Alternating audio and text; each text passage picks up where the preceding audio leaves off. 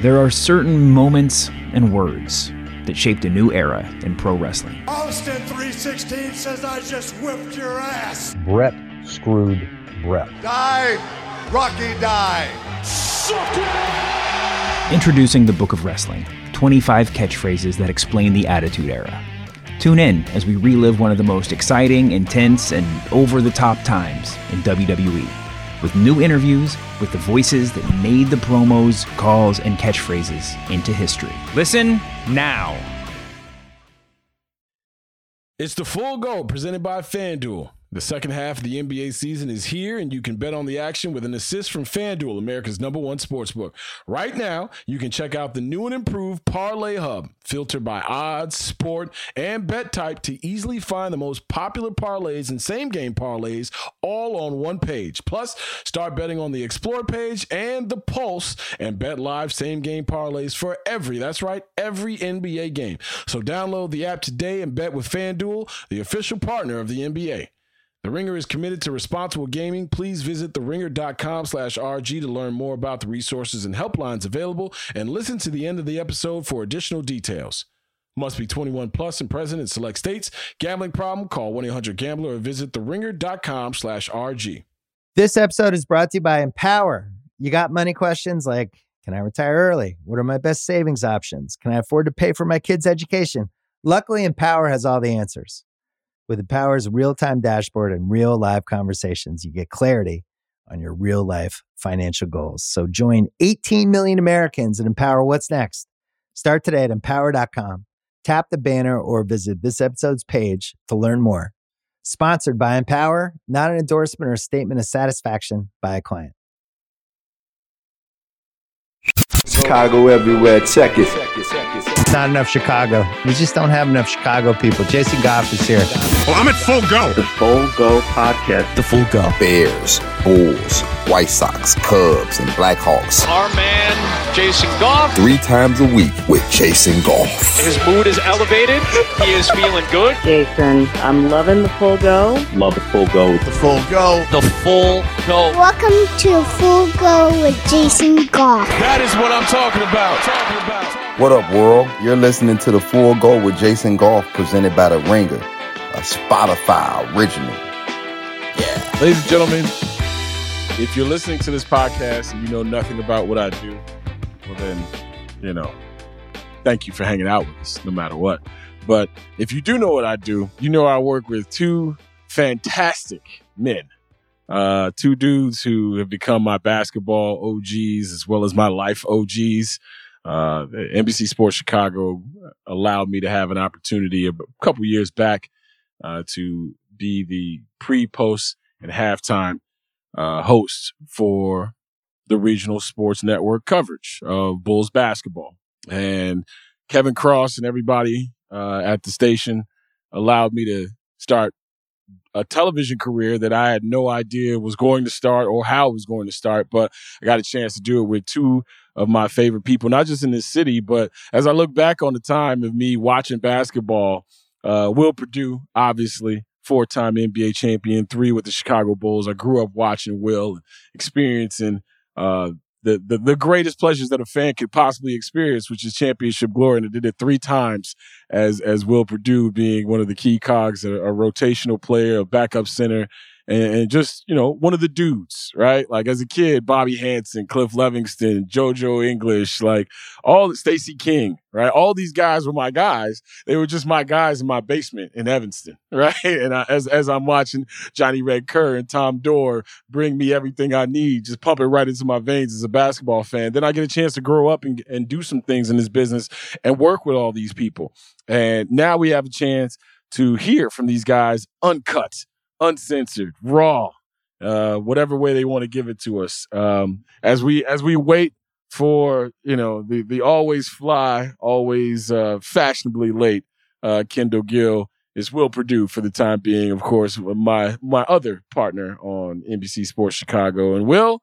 I, I can't wait till KG jumps on here because he sent me he sent me a direct message via Instagram because we both noticed something uh, and it happened during the play-in game. By the way, thank God the Bulls aren't in the play-in, right? Like how as a as a broadcaster, as a former Bull, how enthused are you that we didn't have to do what Cleveland and Brooklyn and and New Orleans and, and all these other teams and cities have had to do in terms of worry about their playoff fate and have it displayed because you're getting to see people's warts for 82 games in a one game scenario. So uh, the play in tournament and, and, and, your thoughts on it and, and the Bulls missing it this year.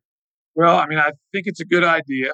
I mean, because it adds a little intrigue to you know the last two or three weeks of the season as as teams kind of you know start watching the standings and not just you know one, two, three, four, but also you know seven, eight, nine, ten. But I am considering how things ended for the Bulls and the way they played against Miami and Milwaukee and Boston. I'm glad they were not playing in a play-in game. Um, they have been pretty exciting. We watched the Timberwolves celebrate like they won the championship. and so I am curious if they're going to be able to recover from that emotionally as they prepare for their um, trip back to the playoffs. It'll be it'll, it'll be interesting. I watched a lot of dancing on tables. Yeah, yeah. Will, I'm sorry, man. I'm so glad you started there because if Kendall's ass was on time, I was going to hit you guys with the first question that I really wanted to talk to you guys about, which is you're a champion, and we're going to get Kendall's uh, opinion on this when, when he jumps in. But I'm sitting there watching it thinking, am I like, am I a spoil sport? Am I a, a, a, a, parade rainer honor? Am I a guy who just doesn't get the pure joy and emotion? Now, don't get me wrong, because I'm going to ask both of you guys about playing against your former team. But I'm sitting there like, this is some wild shit. I'm watching men run onto scores tables. I'm watching dudes pop jerseys. Guys are on. Patrick Beverley threw his game worn jersey into the crowd.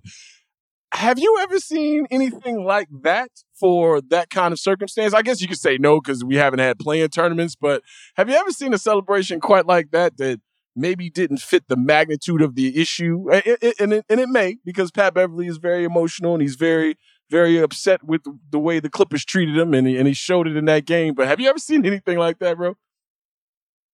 No.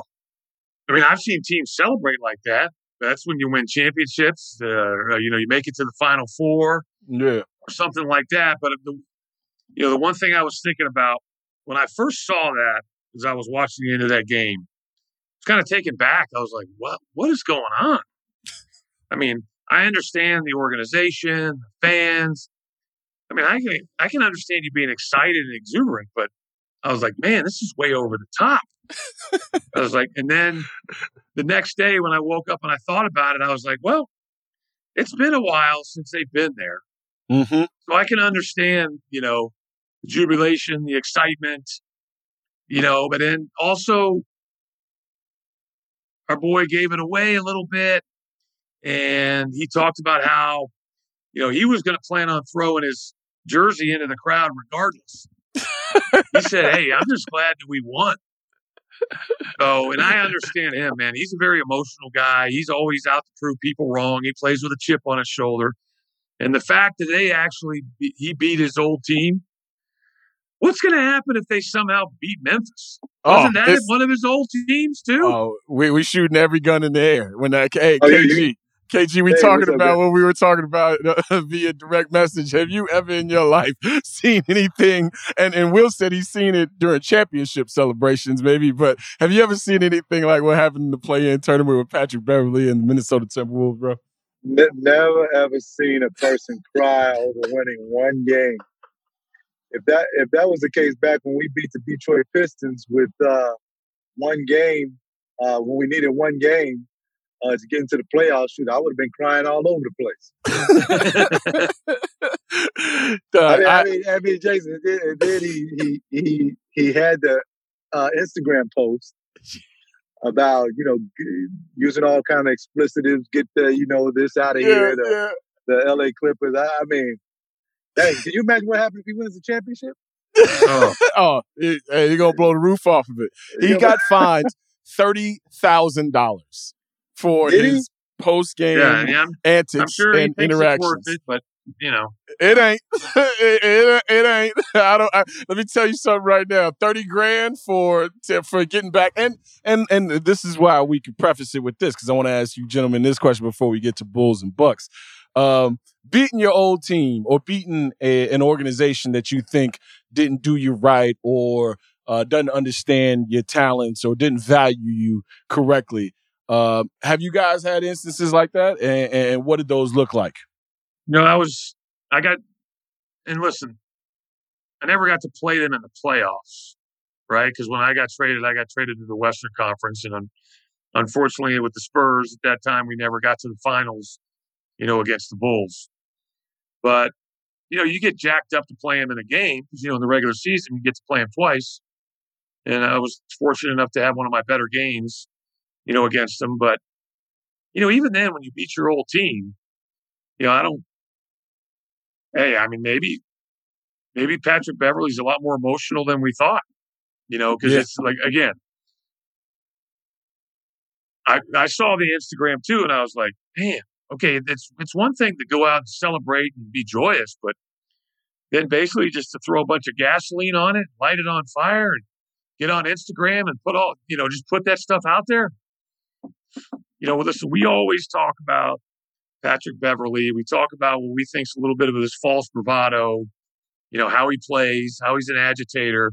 I get all that, but I mean, is, is he working on some kind of, you know, NIL deal or something like that that, that we don't know about, or you know, something that's is he kind of working on a post career box boxing move, or has he got something going on, man? Hey, man, I don't know what he's got going on, but I just I just know he was uh, must Is he setting himself up for WWE or something? I don't know.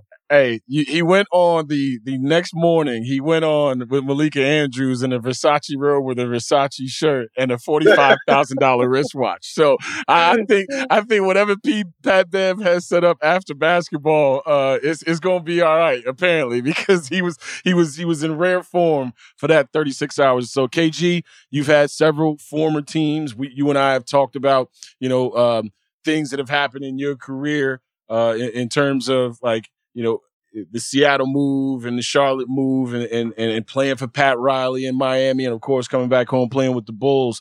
Was there an instance that you can remember where it was life and death for you trying to beat a former team or trying to beat a former organization, try to show them what they were missing? Yeah, when I, the first time that I went back to Charlotte after uh, signing my free agent deal with Seattle, uh, every time I touched the basketball, the fans booed me. I mean, every time they they booed me when I stepped off the bus, man. You know, so you know I I had a big game that game. We ended up winning um, the game, so it was that game was life or death for me. I was ready. You know, I played great. And, you know, fortunately enough for me, I, I, we won the game, but you know, I didn't go on a tirade. You know. Uh, to the reporters at the end of the game. I didn't I didn't do that. I just said, listen, you know, my teammates, but you know, I did the standard BS. Mm-hmm. really, what I was feeling, I didn't say. You know, I, I just held it in, and uh, but it was sweet, man. It was a sweet victory. So I want to ask you guys this because in the last couple of years or so that I've spent with you guys, I've learned a tremendous amount of basketball, and I've learned a tremendous amount of life uh, as well uh, from you two dudes, and and I call you guys my basketball OGs upon introduction. Uh, one of you know two of many, right? That that I've had a chance to work with over the last 15, 20 years or so.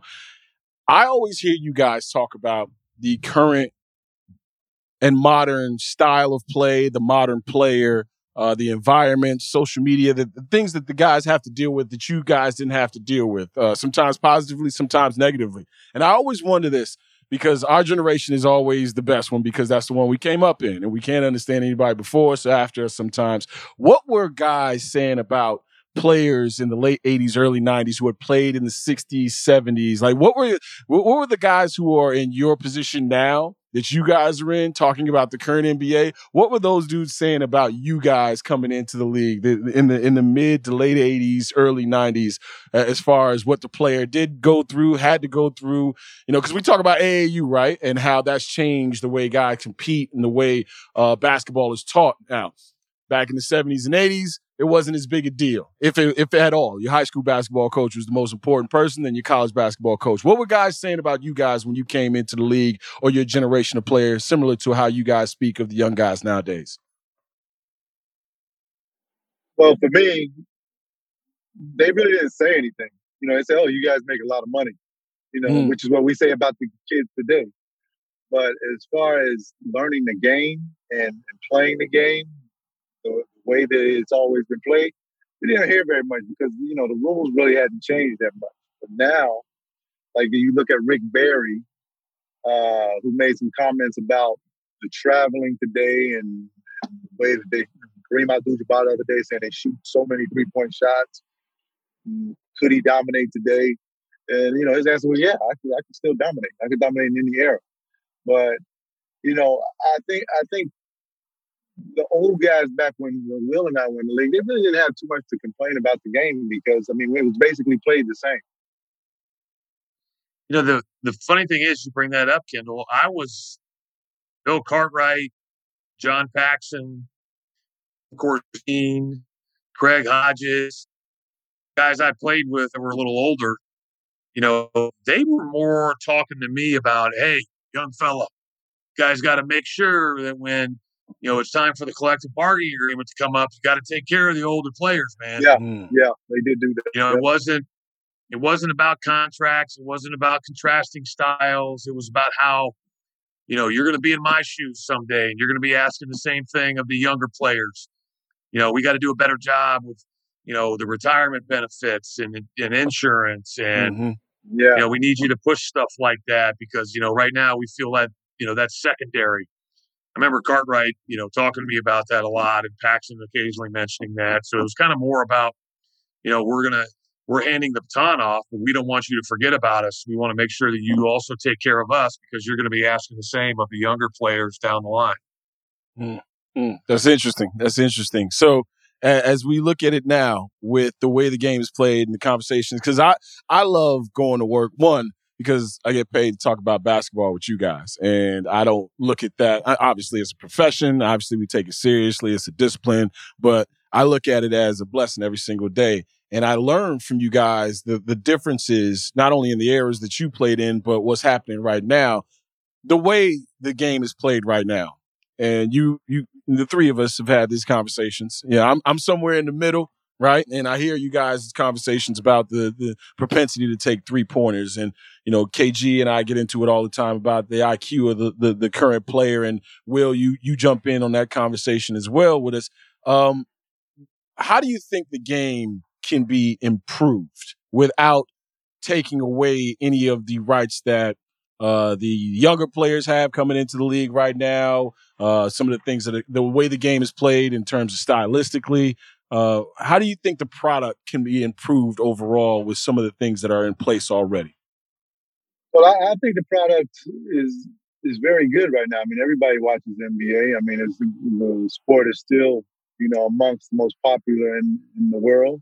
Um, TV ratings up, by the way. ABC, TV, ESPN, yeah. everybody's saying everything's up yeah, TV ratings are up, and you know everybody's tuning in to to watch all the players. I, I think it's a more global game now because of the social media aspect of it. You know, you can follow players, you can do all this and that. But I, the thing, if I was to improve the game, I would like to see the return of the big man come back, not have seven footers always outside shooting three point shots now. You look at uh, Porzingis, who I think could could be a, a terror in the post. He's he's mainly a guy that plays out on the perimeter. You look at our, our center, Nikola Vucevic, a guy who could dominate each and every night in the post, but he loves to play out on the perimeter because it's become nouveau riche for everybody to have a big man that could stretch the floor with their three point shooting. And also, I take the traveling out. You know, don't, mm. don't don't don't allow them two or three steps because, in my opinion, they're cheating the game. And if you're gonna do that, okay, let the guys hand check again. Mm. Okay, we won't be seeing all these fifty point games. I guarantee you that. well, yeah, go ahead, Will. I, well, I think to make it a more because I think the game is you know, it's there's ebbs and flows, right? I think the game's gone too far right now to being, you know, perimeter. I know a lot of people will say perimeter oriented, but I think it's becoming perimeter dominated because of the three point line. So, but also you got to give you know players credit. They're so much better shooters now than when we played. So, I'm not trying to say let's deter the three pointer, but I like what Kendall says, and let's let's get back to working on making it a complete game instead of a, you know, instead of being, you know, so post dominated or perimeter dominated, you know, maybe you you you push the three point line back, which opens up things in the inside the paint, so you can become, um, you know, you can have a post up game, and it's not that's that is the one thing because players are bigger, stronger, faster, more athletic. You know, there's a lot of traffic and maybe you make the three point line. That means you'd have to make, in my opinion, make the floor a little wider, not necessarily longer, but wider. Move the three point line maybe another foot, you know, because that's.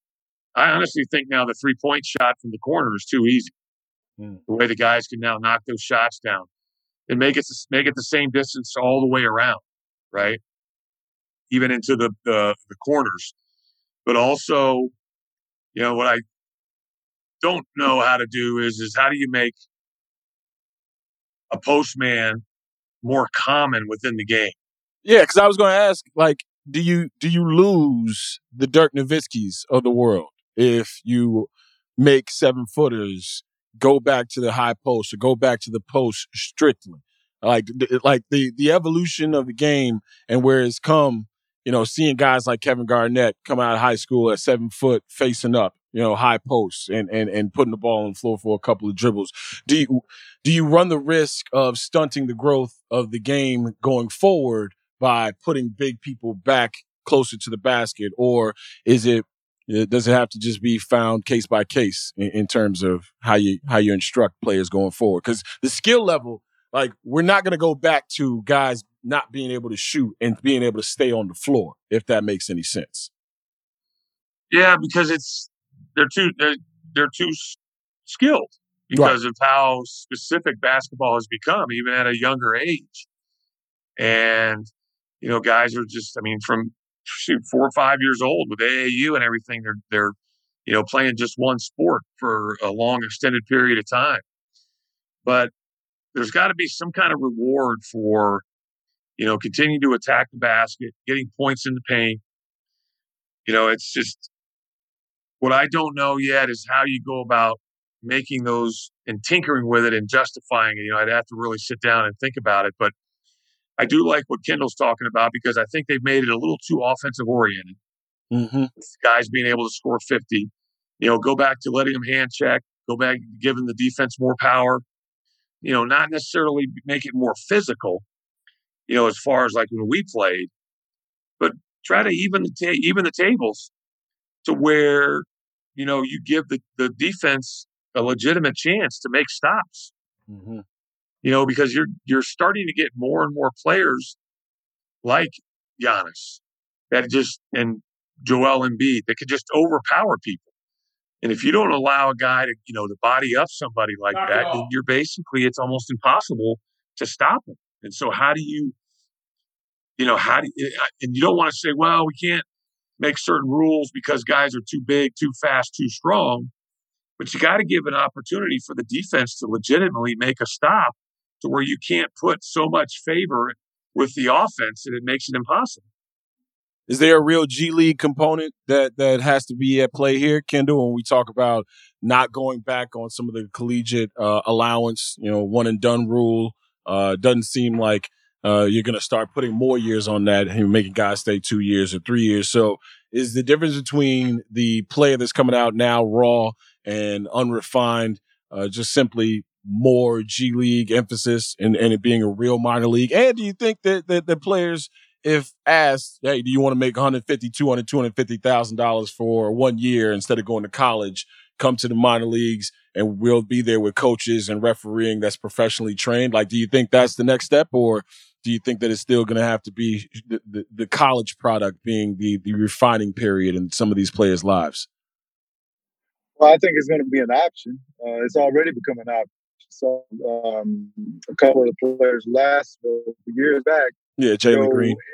Jalen Green went into the G League and then and uh, then came out after uh, that year. I mean, what did he make? He probably made a couple hundred grand and mm-hmm. right to the draft as a number two pick. So it's becoming an option. I mean, listen, some school isn't for everybody.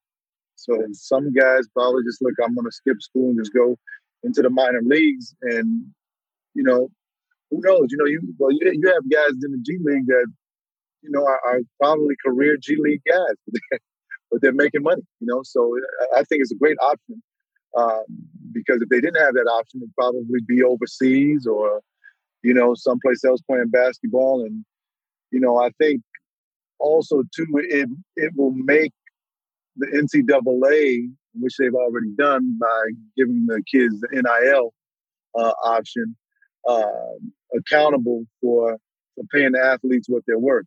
You know, because now the players they want to come out and they don't have to go to college; they can go right to the G League and, and, and get paid right away. So I, I think it's I think it's here to stay, and I think it's a great option. Well, I appreciate you guys' time as always. Uh, as we let you go here, we'll get to uh, the business. I appreciate that... it, man. I've been holding my cool because my wife has been driving 100 miles an hour. almost, I'm not gonna let you do that to Miss G. I feel like everybody in the, the car is safe. The, I almost used the bathroom on myself a couple times, but I held. I, I, I kept my professionalism, my TV professionalism by holding my face straight. I'm not gonna let you do know. that to Miss G. I'm All not right, gonna so let you hey, do that. Is that right, Wendy? uh, nah, hey, how you doing, Miss G? Don't let him hey. be like that. Jason, let's let's let's let's find out from the boss there. Uh huh. That's driving. Let's ask her when the dynamics flipped and all of a sudden the car became hers and the truck became Kendall's. oh, hey, that's hey, that's a conversation for a different show. You don't want Kendall. We wait for we wait to the pre and post game for that one right there because you know yeah. I want Kendall in the passenger seat. I want that's I don't know how long that car ride going to be. I don't want any bad vibes for anybody in that car, including Miss G. All right, I don't want that happening out here. That story, that story time. The story. Yeah, time. there it is. There it is. All right, as, as we as we let you guys go here. Um, how many games this series gonna go, fellas? I'm pulling for six. Bulls in six. Why are you laughing? Bulls in six. hey, ladies and gentlemen, if y'all don't know, this is and, and Doug Buffone is near and dear to my heart. God rest his soul. Former Chicago Bear, got a chance to work with him for 16, 17 years at the score. Was one of my closest buddies. Like really took care of me, took me under his wing. If y'all don't know, Kendall Gill is my black Doug Buffone these days because Doug Buffone played for the Bears, loved the Bears so damn much that every week during the pregame show, it, the Bears could be favored or de- I'm sorry, they could be they could be at a deficit by 20, right? They could it could be plus 20. Bears, you know, they're gonna get creamed on at Soldier Field, and Doug Buffone would figure out a way throughout the week to come up with a way how the Bears were going to win that game. Ladies and gentlemen, that spirit has entered Kendall Gill's body for the last two, three years. He has had, he is, he is always looking for a way. This man just said Bulls in six. Nobody in that car believes him. I saw smiles behind him. Will Perdue is smiling his face off. I love Kendall for this, but Kendall, you do not believe that this team is going to win this this damn series. You don't believe. Yeah, I was gonna, I was going to say, yeah, I don't believe you but I'm gonna say it anyway. they just too tough, man. It's, it's too much. This, this yeah, happened over yeah. this last month. They too tough. Yeah, I'm listen. I'm hoping that we can pull a couple of Bulls, can win a couple of games, but I Likewise. do not anticipate them. I do not anticipate them winning this series. However, I was a member of the Seattle Supersonics. We were the number one seed, who were the first number one seed to get defeated by the number eight seed. So I know it is possible. I mean, if the Milwaukee Bucks come in here and they're, and they're overrated and they're mm-hmm. overconfident, rather, and you know the guy that hypnotized Jimmy Walker and let's do it again and still got a spell on Pat Williams. If he has that spell, we got a chance. because if Pat Will can drop 35 a game and play aggressive the way that he did against Minnesota Timberwolves, Boys, we going to the second round. There it is. now, Will, you There this it is is, just like this, this is just like the show, by the way. All right, Will, you come in with, with with the rainy day on Kendall's parade right here. I can't. right How can I top that? Here, here come Will. Where do? Yeah, we're gonna we're Will gonna tell we're, we're make gonna tell you we're gonna tell you why the Bulls gonna lose in three. Listen, I do think that the Bulls can win a game, Mm. and it's got to be game one or game three. But I just think that listen, my whole thing is if if Milwaukee wins last year, but Giannis doesn't get hurt, and they don't deal with that scenario, then maybe they don't have that sense of urgency in this first round. But because of what happened last year and the fact that that happened, but he was able to come back and play, I think they realized the importance of playing as few games as possible. Yep. And I think they come in with a sense of urgency, but it's the responsibility of the Bulls to come in and ready to play. And you always hear the statement, you know, you gotta you gotta land the first punch, right? You gotta step up and maybe somehow, some way, you know, and I when I say hit a home run, I don't mean step up and try to knock down a bunch of quick 3s Mm-hmm. As Kendall knows, we're gonna talk about getting boots to touches, run the offense, keep the defense occupied, have one of those first quarters where we got like, you know, 10 assists, balls moving. Um, maybe our defense isn't great, but yet Milwaukee's not shooting very well for whatever reason. And the guys feel pretty good about themselves because maybe they have a lead after the first quarter. And then that energy and that enthusiasm carries over, you know, throughout the game. But this is also a huge learning point because, you know, as Jason, as you said, you know, the disappointing thing is how we got here. Not that we're mm-hmm. here. We're all excited that we're here. Of course. But if you go back to October when we did our, you know, preseason show to talk about the season, I think we all were like, best case scenario was four, probably five or six, stay out of the play-in game. That's exactly what we've done. You know, but they had that 14 game stretch where they went 12 and two, and they were in first place in the in the Eastern Conference. So, you know, maybe this week off has been has worked wonders for these guys, and maybe Billy's figured something out, or you know, like Kendall said, maybe they've hypnotized the whole team. I don't know something. but you know, I- I'm I'm excited for Sunday. I want to see how they come out, and I really want to see how Zach responds because Yes, he's always wanted to be here. He's excited to be here. You know, and, and let's see what he does regarding that intensity that you got to play with over 48 minutes in a playoff game. All right, Will and KG, I appreciate y'all uh, giving me enough time tonight. Go hang out with your families and KG. You know, you you watch that you watch that right hook because you're in that passenger seat, man. Be careful out here, baby. Oh, no, no, don't you know? Hey, listen, I know how to dip. I know how to swerve. hey, Yes, Will, sir. hey, Will, Will, we get, we got to get a raise, man. Look at this kitchen Ah, Jason here we has, go. man. Look, Here we got, go. you look, look, man. His kitchen wasn't like that last year.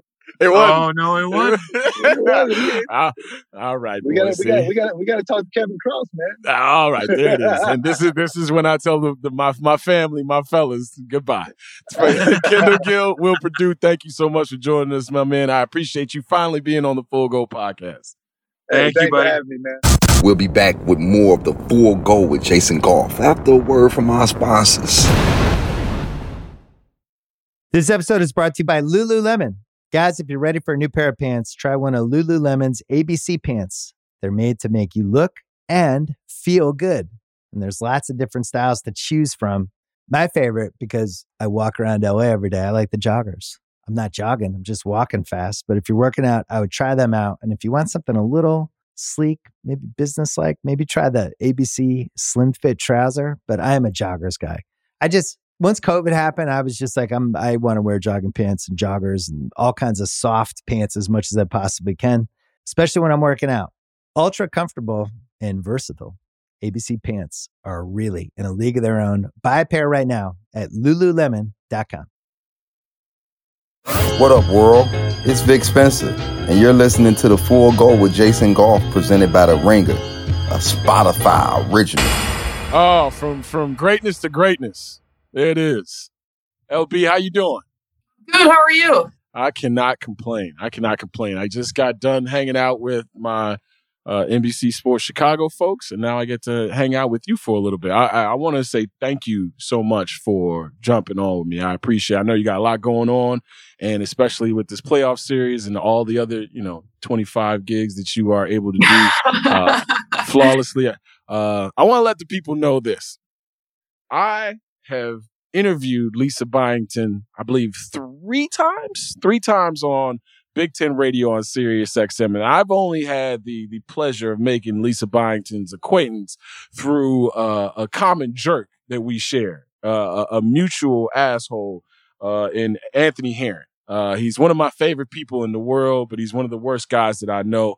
Uh, he, he can't he can't stand being told I love you. Uh, he he just he's just not a he's not an affectionate man, and and I'm incredibly affectionate, and that's why our friendship is as awkward as it is. But it's yielded certain things, and and that is the opportunity to get to interview and get to watch Lisa Byington uh, not just blow up, but make history over this last year and a half, two years. Lisa, thank you so much for jumping on with us here on the Full Go podcast. How you feeling? I'm good. You know, we could spend the whole time, uh, the 15 minutes, talking about how Anthony Herron's a terrible person. I'm all. Oh, he's the worst. He's the worst. He's one of the worst. he's one of the way people. You know, he's he's a great orator. He's a handsome man. He's he's he's he's got a he's got a, a football player's build. He's got a he's terrific got a, family.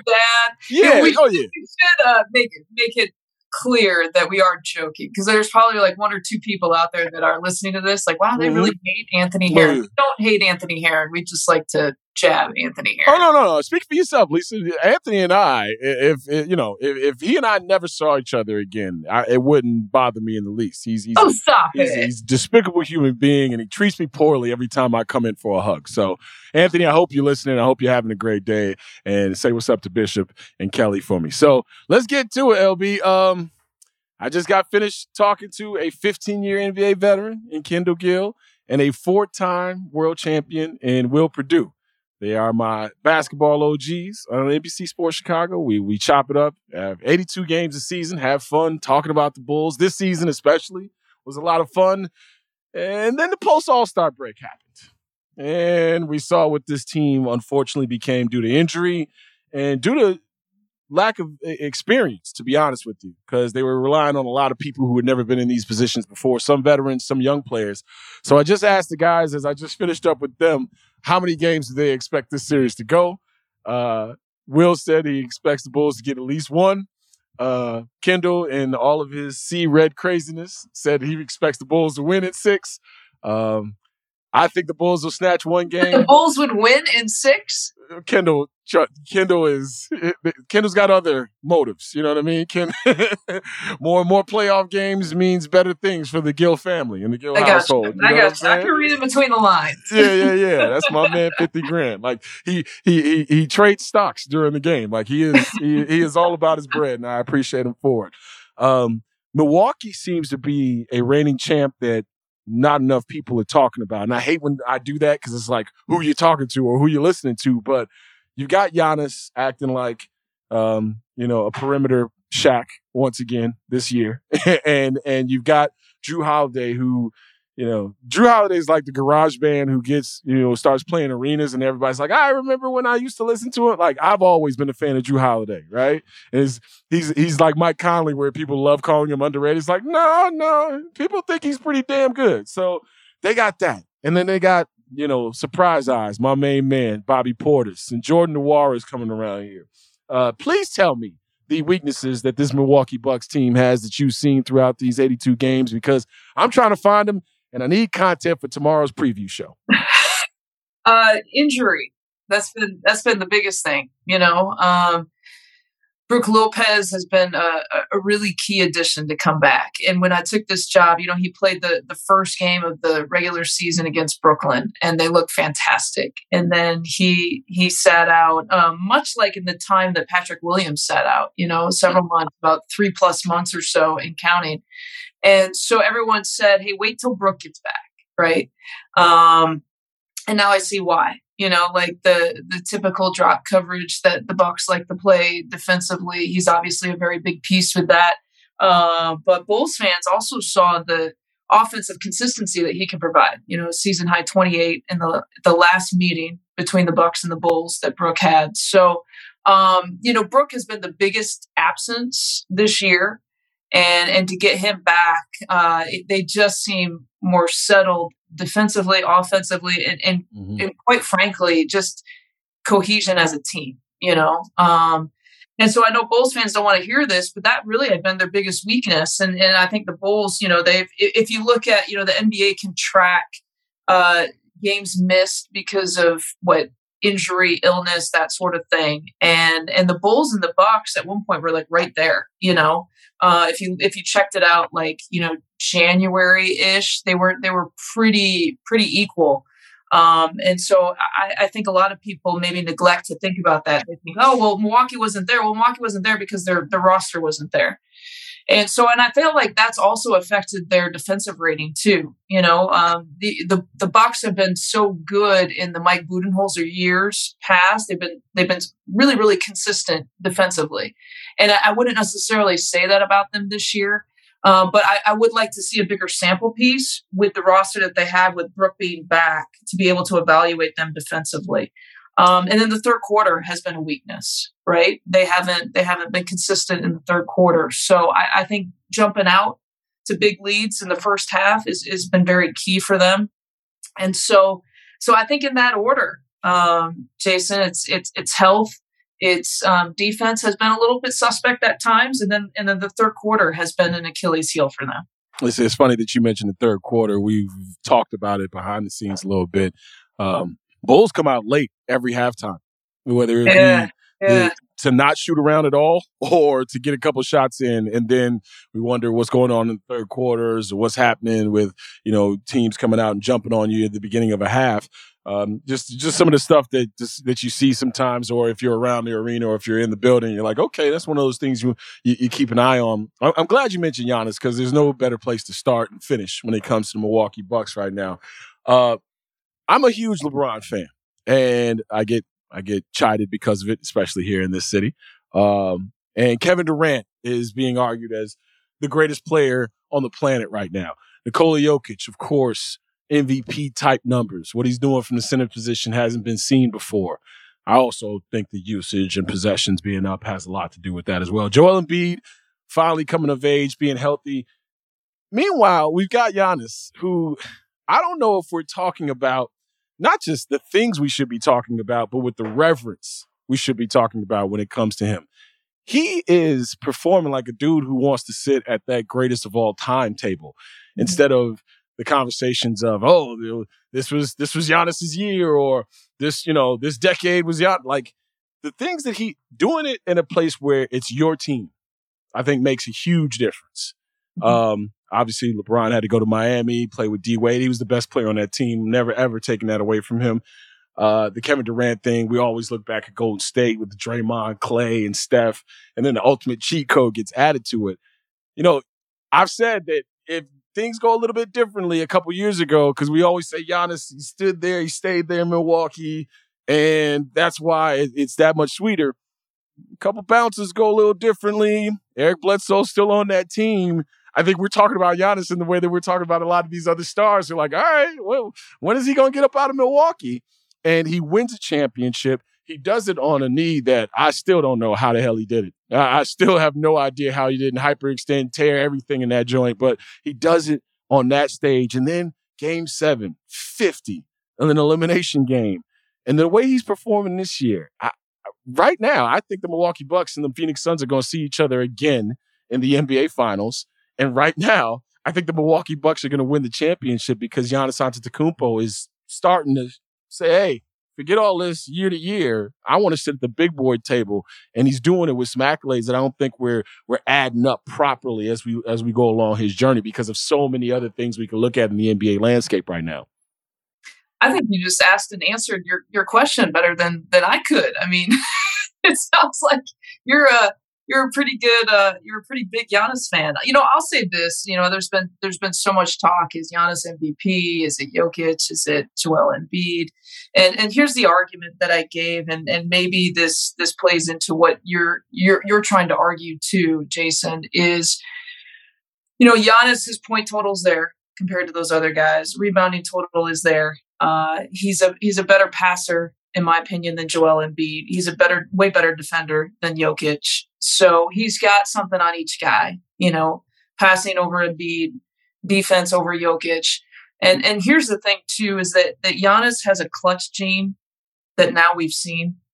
When you mentioned the the 50 point game in a in a deciding NBA finals to win a championship, to put up 50, to go 17 of 19 from the free throw line when that's the area of criticism uh, with Giannis a lot of times. Um, but to be able to step to that stage quite literally and perform, um, that's that's his clutch gene. This year, the the two biggest wins, in my opinion, are, are maybe uh, better put as signature wins, was when um, the Bucks went back to back against the 76ers when he literally went head to head with Joel Embiid for a, a game winning block. Uh, there's MVP versus MVP, and and he's the one that that stood tallest, quite literally, right after that play. Uh, then the next night, if that wasn't enough, the next night against Brooklyn, you know, he he sets the Bucks all-time scoring record. He does it on a three-point shot to tie the game to send them to overtime, and then in overtime steps to the free throw line to knock down two clutch free throws to win the game. And so there's an example like Giannis can't shoot the three. He's just a penetrator. He's just a dunker. That's all he is, right? So those two plays um, against two playoff teams, right, where where he hits a three point shot, he hits two free throws to win it. Um, to me, it's it's the clutch gene that kind of sets him apart. And when we talk about the greats, and, and you just named, you know, several of them, you know, more contemporary, right, with with the KDs and the LeBrons, um, you know, obviously in Chicago, the MJs of the world. Uh, what did they all have in common? They got clutch, right? And and that's what Giannis has. And so he, you tell him he can't do something, he's going to get better at it. And, and now he's got a championship, and now that he's got a taste of that, he he he's not satisfied with that. He wants more, and he understands the history of the game. He understands not only what it takes to be some of the more uh, legendary franchises in the game, but also one of the legendary players. And and he won't be satisfied until he is considered. He's already got the top seventy five vote right from this mm-hmm. year. Uh, he's not going to be satisfied until he is considered top ten, top five, top three before his time is done. As we let you go here, Lisa, I appreciate your time as always.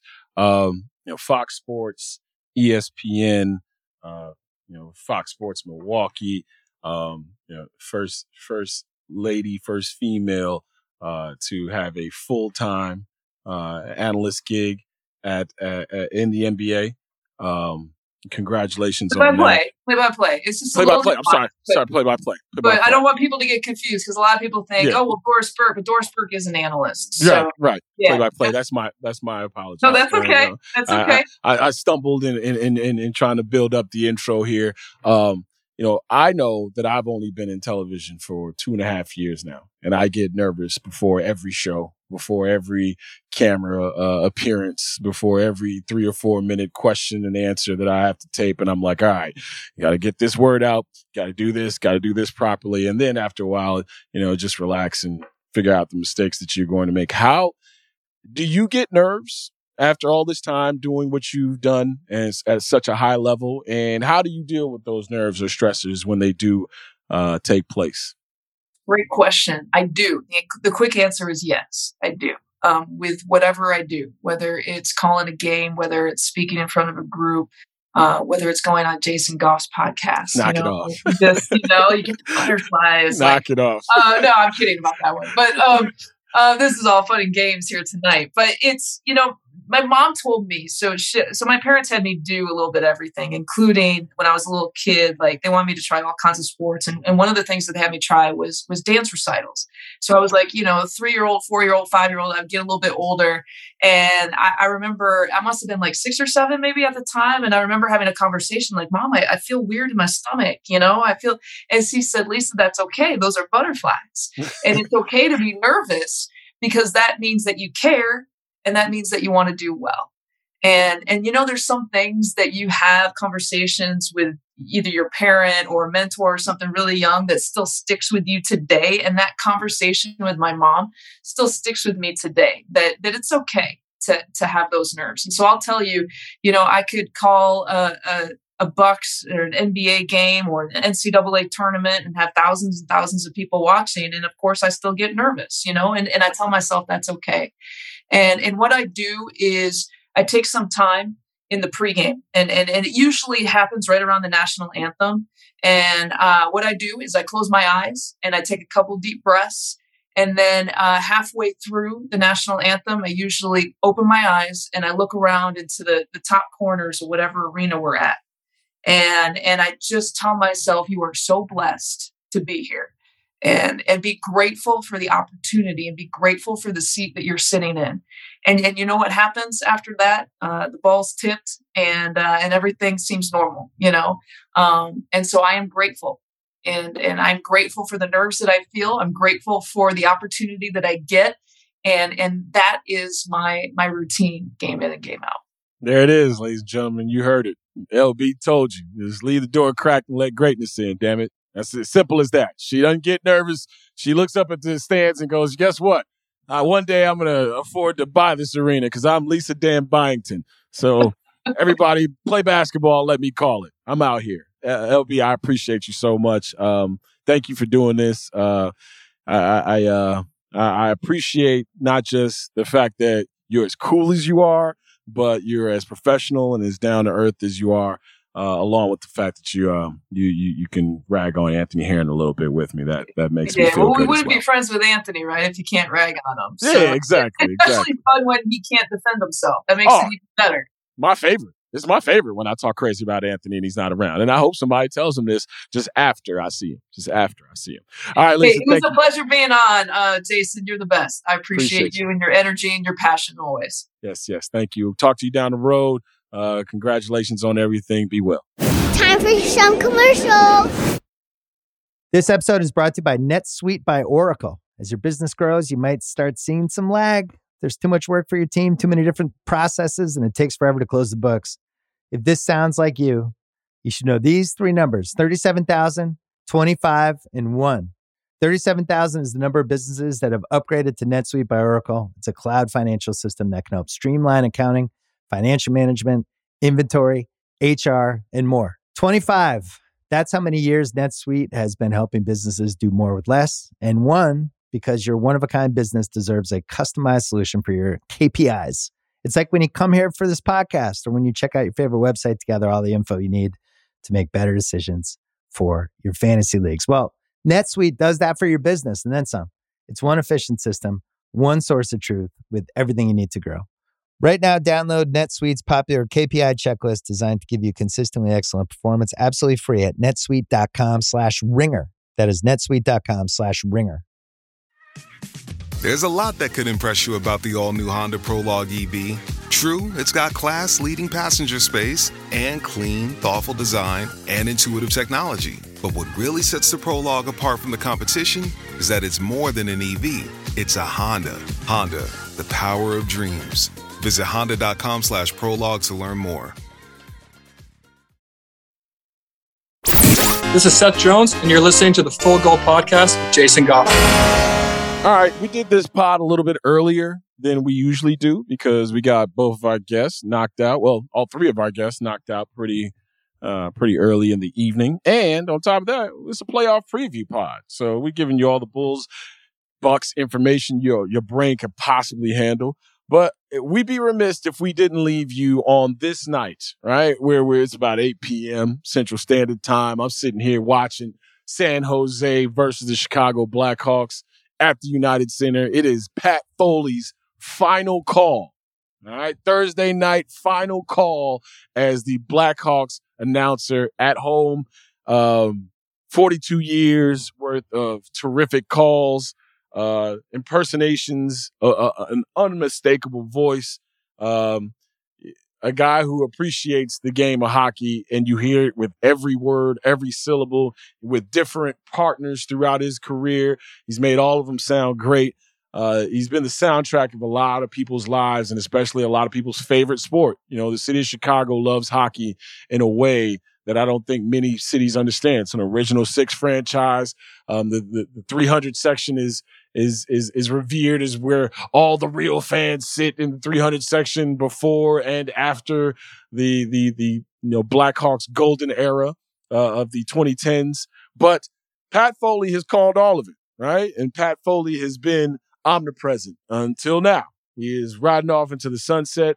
Chris Vosters will be the new play-by-play person for Chicago Blackhawks hockey, and congratulations to him. Uh, those are some big shoes to fill, and it's for many reasons, not just the game-winning goal calls, not just a you know a save and a beauty. You know, I, remember Jeff Hackett and Eddie Belfour back in the days, and Dominik Hasek before he went to Buffalo. Um, I, I remember a lot of big calls, especially on the radio, because you couldn't see the Blackhawks play home games on television because of Bill Wirtz. But that's neither here nor there. We're here to celebrate Pat Foley.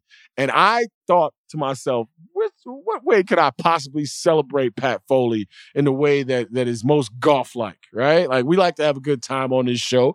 We tackle the serious stuff, but for the most part, we try to laugh, try to have some fun, try to entertain you. Nothing says Pat Foley to me more than when Alexander Karpovtsev was traded. Ladies and gentlemen, this is two minutes and 11 seconds of mastery, of orator uh, greatness, of, of just the, the, the scourge and the, the, the, the sensibilities that have been offended on a hockey level by one Alexander Karpovtsev after he was traded from the Blackhawks the very next game. This is what Pat Foley had to say. Third period. This is a very happy day, Joy. It's a very happy day for this Blackhawk fan because I'm never again going to have to see Alexander Karpovtsev in a Blackhawk uniform.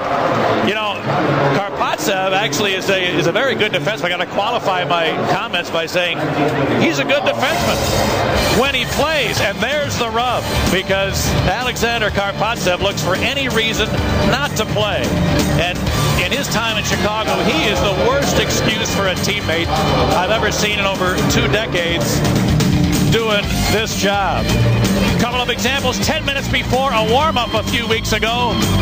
My shoulder hurts. And a young fella, young defenseman who wasn't anticipating playing had to scurry get into his uniform and dress for the game. He was coming back from an ankle injury earlier this season, almost ready to rejoin the lab, has a collision in practice. I have a concussion. Well, Dr. Karpovtsev always had an excuse, always found a way to milk the system. He came to Chicago, of course, in exchange for Bryan McCabe, who has gone on to become an all-star in Toronto. But even before that, Bryan McCabe was a guy who cared and who tried. The Toronto players, when that trade was made, said, we can't believe we got Bryan McCabe for Dean Martin. Well, let me tell you, Alexander Karpovtsev doesn't sing. And when you're trying to bring along a young team, this is not the kind of veteran that you want around young people in any way, shape, or form. That deal was one of the worst deals in the history of the Chicago Blackhawks. And when Mike Smith writes his memoirs about his time in Chicago, I have the title for that chapter, Disaster. So kudos to Bob Pulford and Dale, Tallon for being able to get anything more than a roll of tape for this overpaid underachiever. Alexander Karpovtsev is now the New York Islanders' problem. That will be his last National Hockey League stop. And uh, he basically, in my opinion, was a disgrace to the uniform when he was a member of the Chicago Blackhawks. As he leaves Chicago, I just have one sentiment for Alexander Karpovtsev. Good riddance. We are through two periods in New Jersey. So I'll say this. Never have I heard a broadcaster go off on a player like this. And you must note that Alexander Karpovtsev unfortunately died in a plane accident. Uh, so this obviously wasn't said while he, you know, after his passing. This wasn't said posthumously. This was said while Alexander was still uh, a member of the Chicago Blackhawks. So I don't want that to mar it for you. But man, ladies and gentlemen, if you're gonna talk about somebody and you're gonna get it off, and the team says it's because you don't do that without someone knowing. And if you do do that without someone knowing, then you've got um, a lot more security than a lot of people in television. So, Pat Foley, as you ride off into the sunset, man, I will say this: much like a lot of uh, Chicago broadcasters of the old guard, you know, you weren't cookie cutter. You, you, you didn't come out of a factory where everybody sounds the same, and your your perfect imperfections made you the truth to a lot of people who listen to you via, via the radio or, of course, on the television side of things.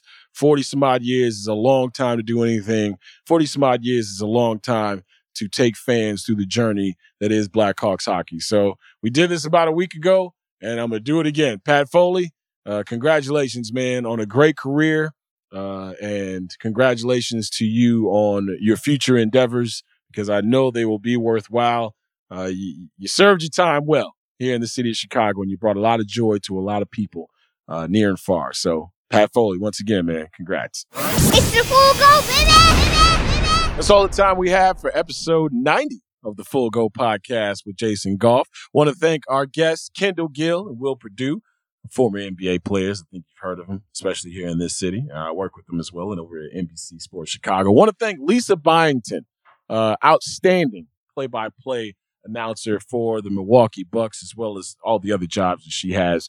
Lisa's outstanding at, what she does, and we appreciate her giving us some of her time. Uh, the, that Bucks Bulls series, it's it's gonna get uh tipped off here on Sunday, so we'll be talking about it shortly thereafter.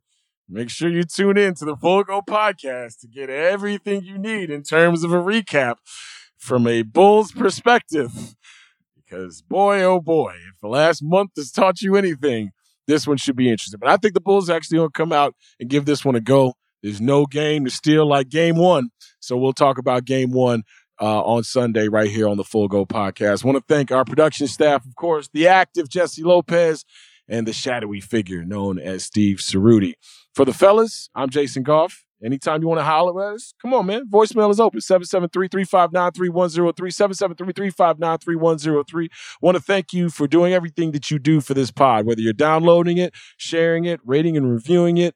Uh, subscribing to it. We appreciate all our subscribers out there. Or whatever you do, passing along to a friend, a coworker. We truly appreciate the grassroots movement that has become us and the listenership. So for the fellas, I'm Jason. Thank you so much for hanging out with us here on the Full Go podcast with Jason Goff, brought to you by The Ringer and, of course, Spotify's The Gang. As always, we leave you with this.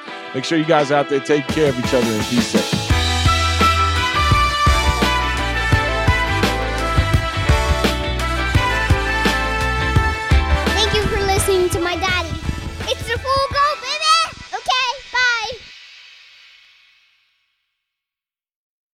This episode is brought to you by Hotels.com. If you're busy like me and you're trying to catch your kids' games, it's important to have somewhere where you can go to find a good hotel. We're all over the place. Sometimes, you know, we're in Florida, we'll be in New York, we want to take the wife on a quick vacation and get away.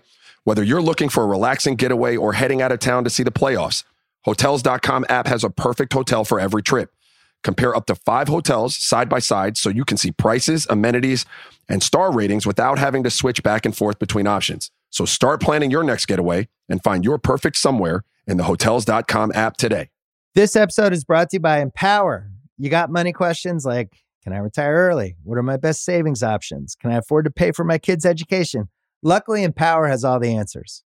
With Empower's real time dashboard and real live conversations, you get clarity on your real life financial goals. So join 18 million Americans and empower what's next. Start today at empower.com. Tap the banner or visit this episode's page to learn more. Sponsored by Empower, not an endorsement or statement of satisfaction by a client.